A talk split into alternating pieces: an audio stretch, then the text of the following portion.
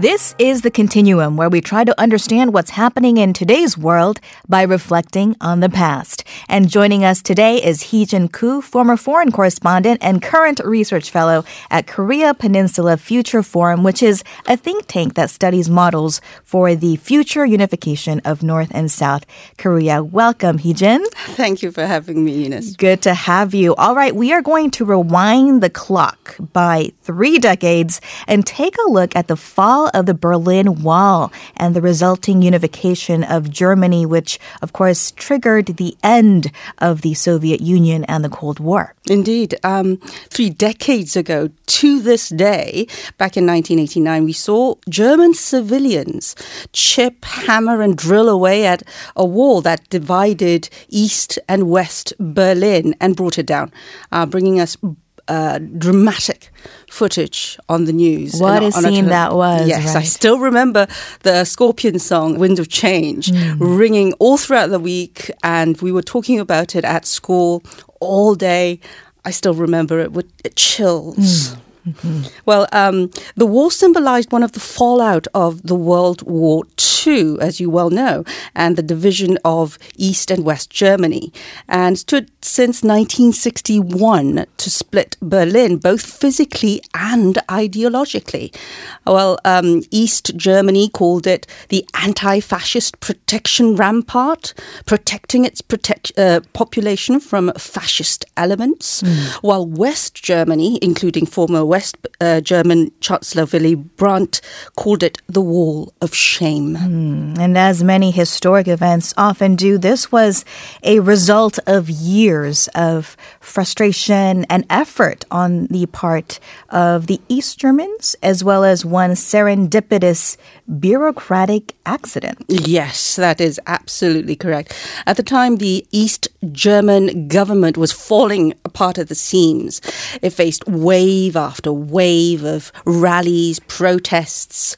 Um, East Germany was struggling to meet loan payments on foreign loans. Mm. Um, and the Soviet Union and the Eastern Bloc as a whole uh, was on the brink, um, especially after the Chernobyl incident right. uh, in Ukraine back in 1986. Mm-hmm. When US President Ronald Reagan gave a speech at the Berlin Wall in 1987, he said, Mr. Gorbachev, tear down this wall. Oh, yes. Uh, and in the ensuing two years, refugees from East Germany made their way to Hungary through Czechoslovakia or uh, the West German embassy in Prague.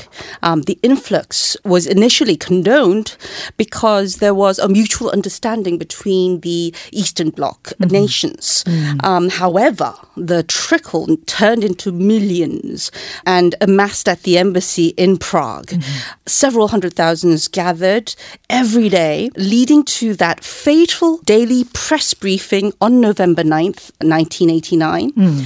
The unofficial spokesman for the very unstable Socialist Unity Party of Germany, which is to say East Germany, mm-hmm. uh, suddenly read off a statement that said, travel outside the country can now be applied for without prerequisites. Wow. So free movement exactly. was officially allowed at and, that point. And as you well imagine, reporters were stunned mm. and they tried to verify it. Mm. Um, when do you think that will actually take effect? And this spokesman, without checking his superiors, suddenly said, I think immediately.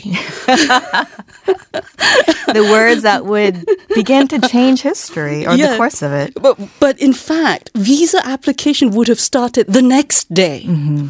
So, but his words, there were no backseas. His, his words were already recorded, written, and sent out broadcasts uh, through wire services, radio, and television. Mm-hmm. Now, East Germans immediately began to flock to their borders and of course the Berlin Wall. Expectedly, yes. Yes, uh, and guards armed guards with uh, uh, automatic rifles mm-hmm. um, and uh, st- uh, standing guard with at their turrets were actually watching helplessly uh, and they were not given any other instructions by their superiors mm. so they allowed people to climb up to the wall, hammer at the wall, and open the gates. Mm. And people began to chip away at the wall.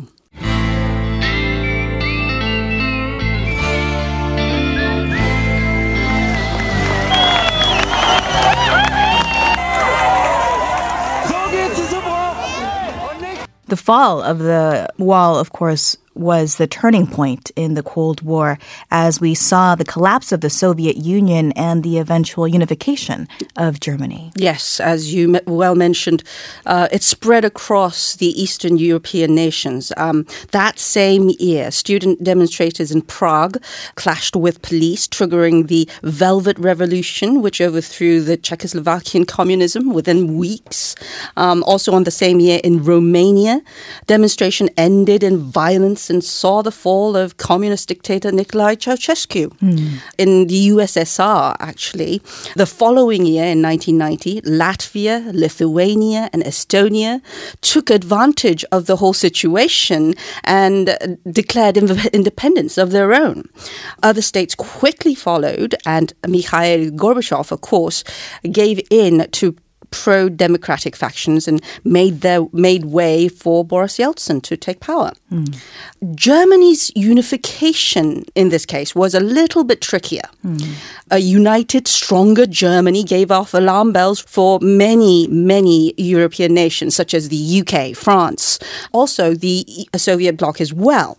Um, so West German Helmut Kohl convinced then US President George H.W. Bush mm-hmm. that this was actually a chance for a stronger German ally mm-hmm. to remain within NATO if all works out well, if, if the discussions work out well. So the two began to convince uh, uh, UK's Margaret Thatcher, Prime Minister Margaret Thatcher, uh, Francois Mitterrand from France as well, and of course uh, Mikhail Gorbachev, who was still in power at the time. Mm-hmm. After a very, very, very arduous unification process, it took Germany nearly three decades mm. to recover from the initial economic pains of unification. Mm, indeed. Um, and the example of the unification of East and West Germany is very closely followed and studied here by South Korean scholars to uh, see if there are any insights that they can bring into our context here on the peninsula. So, three decades since the fall of the wall, what are the takeaways for our case here in Korea?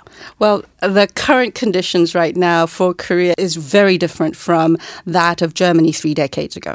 Um, as you can imagine, South Korea's economy stands at more than 20 times mm. uh, the, that, the, of that of North Korea. Yes. Uh, and whereas three decades ago, it was only th- uh, West Germany stood at like three or four times uh, that of East Germany. Um, not only that, whereas uh, uh, East Germans had access to West Germany's media, such as radio, newspapers, televisions, mm-hmm. we have no such exchange one way or the other across the 38th parallel. Even um, student exchanges were allowed between East and West Germany, whereas there is none in Korea correspondences were actually allowed mm. Between East and West Germany. In our case, the Kim Jong un administration and the Workers' Party remain firmly entrenched and very strong in North Korea. And uh, also, there is a lot of censorship that happens, a lot of propaganda that still uh, in, uh, ensues in North Korea. Mm. The two Koreas are also divided not just by economic differences, but by a 70 year old rift in ideology, history, culture, tradition, and social interactions. It is going to be a monumentous task to overcome these hurdles. Indeed. Uh, many, many differences, but as you pointed out, even in Germany's case, it took one serendipitous uh, bureaucratic accident. Uh, so we'll obviously be closely watching this. Uh, before we let you go, Heejin, incidentally, we do have a part of the Berlin Wall here in Seoul. That's absolutely right. Um, back in 2005, the city of Berlin uh, donated part of the wall to Seoul in hopes for the future unification of the two Koreas. Um, it stands near Cheonggyecheon Iga in the uh, Berlin Plaza, located right in front of the Hanwha HQ building. Mm-hmm. Uh, you can go there and see it. It's awesome, actually. Um, unfortunately, a street artist covered the wall in graffiti last year, uh, uploading the process on his social media account, claiming his freedom of artistic expression and freedom of speech. Mm. Um, the city of Seoul has since taken the graffiti artist to court, uh, which ruled that the painter has to pay the city 15 million won, or which is equivalent to about 12,000 US dollars. Uh, I see. All right, we'll leave it there. Heejin Koo, thank you so much for coming in and sharing a piece of history with us today. Thank you.